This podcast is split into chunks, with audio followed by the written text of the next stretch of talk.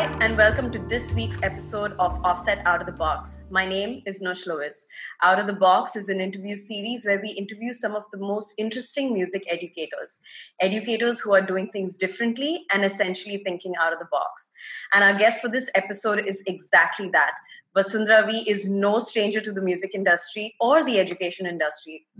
She's one of the most sought after vocal trainers in the country, somebody who studied under Mark Baxter, and honestly doesn't need much of an introduction at all.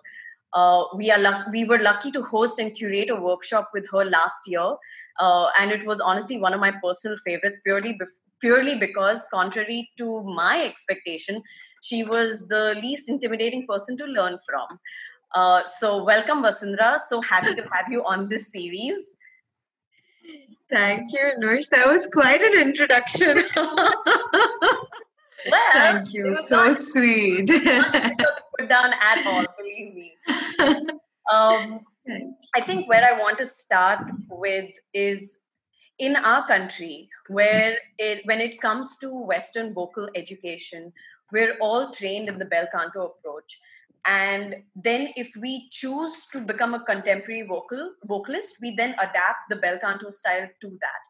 Can you give us an insight to the style that you've learned and that you execute? Because that's it's it's something that I was very it was very eye-opening for me. So Thank you. Yeah, well, you know, um, bel canto is is pretty much the the standard. Co- co- it's be- it's become common sense now for some reason, uh, but it's because it's be- it's been around for so long. So um, that's also how I understood singing uh, till the time I lost my voice.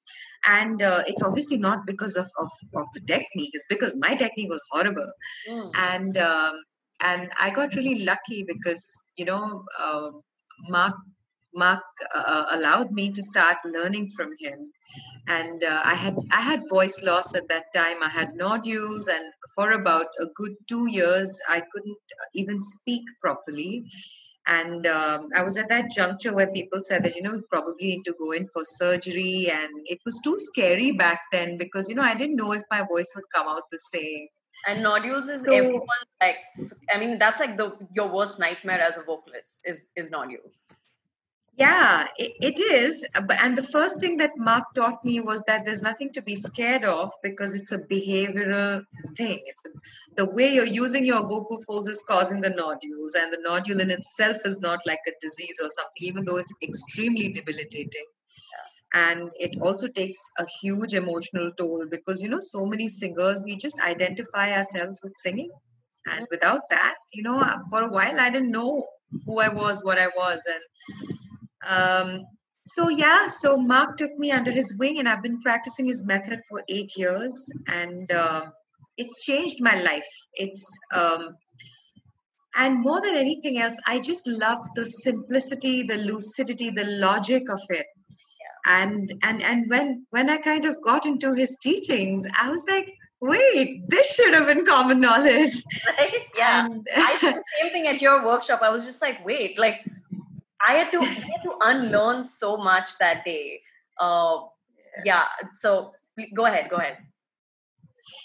Yeah, so you know, um, and, and as far as teaching came about, it just happened. People started asking me to teach, and I was I never felt ready.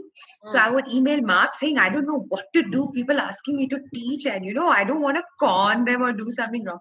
And uh, and uh, he he's always encouraged me, and he gave me that uh, that thumbs up, and uh, he probably felt I was ready to pass on the information, and so like very very like jittery and scared. I I started about about five years ago, and um, uh, and yeah, it's I I just realize. Um, more than anything else, that the role of a teacher has changed and it's not so much about uh, passing on information because there's so much information everywhere Absolutely. i think i think we we are um, our roles now are to process and present and and give people like the ability to sieve through like the information overload and and the confusion that that overload causes. And um, and and i think the most rewarding part of of getting to pass the method on to people has been to see that they realize that they are much more uh, than they ever imagined you know like think them realizing that wait i do nothing and so much happens. Yeah.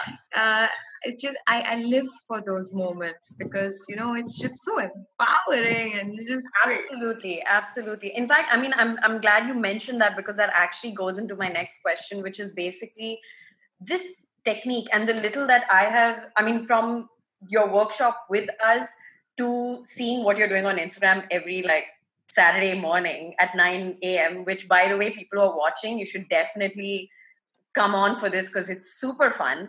Um, is it's a very kind of mind body technique of like and you, because you make us very aware of what's happening anatomically with us and then also kind of like know that with your mind you can control so much and that you can do so much and you can change. Like small things like projection like registers and those kind of things which is which it, it we're not aware of it because we're constantly thinking of it as such a technique.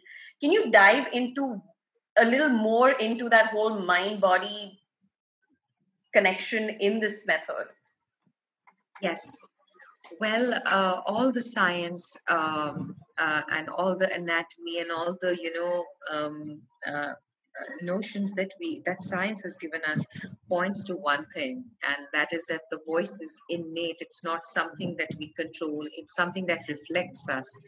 In a sense it's part of a bigger narrative that says that you know the body is the mind. And uh, and so the voice is a, a small part of that narrative. And uh, but but it's the part of the narrative that we can play the most with because it's the most pliable. It changes at an instant. It's difficult to understand how our body is really our mind because because the rest of the body takes so much time to first release its emotions and its stresses and its its embedded understanding uh, so that's a much slower process, but the voice just makes it much quicker. Yeah. To, to see that relationship. So yes, one one thing is that the body is the mind, and the second thing is that singing is the human animal sings. It's yes. not it's not an art. It's it's an innate ability that we have, and the moment we separated the humanity, the not just the humanity, the fact that this is everybody's to own rather than just a performer's prerogative. Mm. You know, the moment we separated that, I think we took away something very important from humanity. Mm. And um, uh, you know, uh, singing is is not only one of the innate things it you know there are so many old uh, diagnostic techniques that are based straight up of people's voices yeah. it's a real mirror to not just our mental state but our physiological psychological state everything yeah. so you know this language of music is much more powerful than music theory and it's also much more powerful than technique it's something which has a life of its own and and as the times change we need to start embracing that again. Music has never been entertainment. Cat videos can be entertainment. But yes. music is not because the, the depth of influence is different. Joy and entertainment entertainment is amusement. Mm. music's not that. Yeah yeah yeah, so, yeah. i mean like so, it's as as simple as like when people say oh i i heard this song and it got me through a difficult time and you're right that's not that's not entertainment. It's it's deeper than that. So also, I like something that you said a couple of uh, your sessions ago. Uh, I think two three weeks ago, where you said that uh, when people ask you what your range is, it's it's the human range, and I love that because it's always just like oh I sing lower or I sing higher. And or whatever I'm an alto I'm soprano, and then you were just like it's you have a human range, and that is and and I think that just automatically switches something in your mind because then the possibilities are endless. So, oh, yes. Yeah. Yeah. Everything we know about our, our voices is basically a, a, a map of how the only way we know how to use our voice. There's so many other ways we can use it too. And like if I were raised in a different family, my voice would have been completely different because apart from the innate instrument, it's also the usage habit. Yes. Which would have been quite different. Of course, of course. Um, okay, now I want to talk about these uh, sessions that you've been doing. When the city went into lockdown, you initiated a li- Instagram live session every Sunday morning at 9 a.m. And initially, if correct me if I'm wrong, but you started this as being a let's all come together and just warm up, right? Yeah. And it just went. Now we're two months in, and you're holding weekly classes for an hour every Saturday, which are and what I love is we see the same faces or, or rather the same Instagram handles. So it's kind of yeah. like and I almost feel because I tune in, I've tried to tune in almost every Saturday. I think I've missed only one or two, but I've been there. And you see, it feels like we're all in the same room.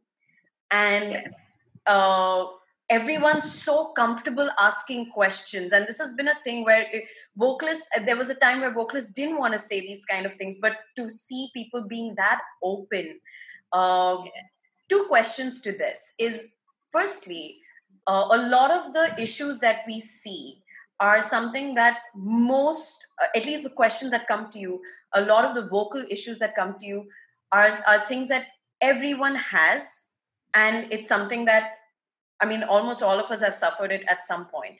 So, where do you think that is stemming from? Like the issue, if there is an issue at all, if you have an opinion on that, I would like to hear that. And secondly, what inspired you to go into saying, let's just do these as like weekly classes? Okay, I think I think I can I can start backwards. Okay. Um, I, yes, I really wanted to get together and and sing with a lot of singers because a lot of people face trouble um, motivating themselves to do something regularly. And but then you know i was like i don't want to just make this a pitch exercise. I want i want people to know what's underneath it. And and if i'm getting people to repeat something that only exacerbates an older problem or an older limitation then that's not right. So so um, you know I, I just felt it would be wrong for for me not to not to share how I understand uh, practice. Yeah. And so it kind of became something some a mix of of sharing and and practicing together. Um, and you know, yes, I I feel um, I don't want to call it misinformation because in the beginning i was very angry about what was happening because i had lost my voice to a lot of what people would call mis- misinformation. But you know i just feel it's confusion. Yeah. It's not easy. It's, it's not easy to um, understand an instrument where the source of sound is not felt.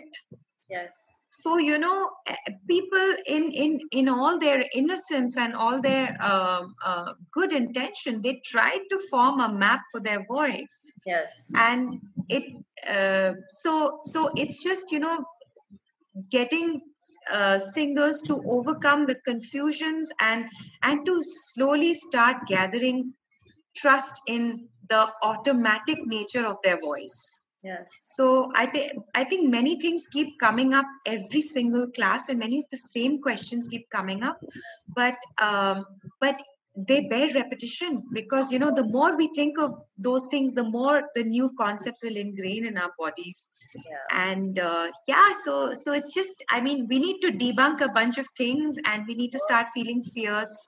And you know this whole thing, Nush, about uh, feeling isolated and about the internet tearing people apart.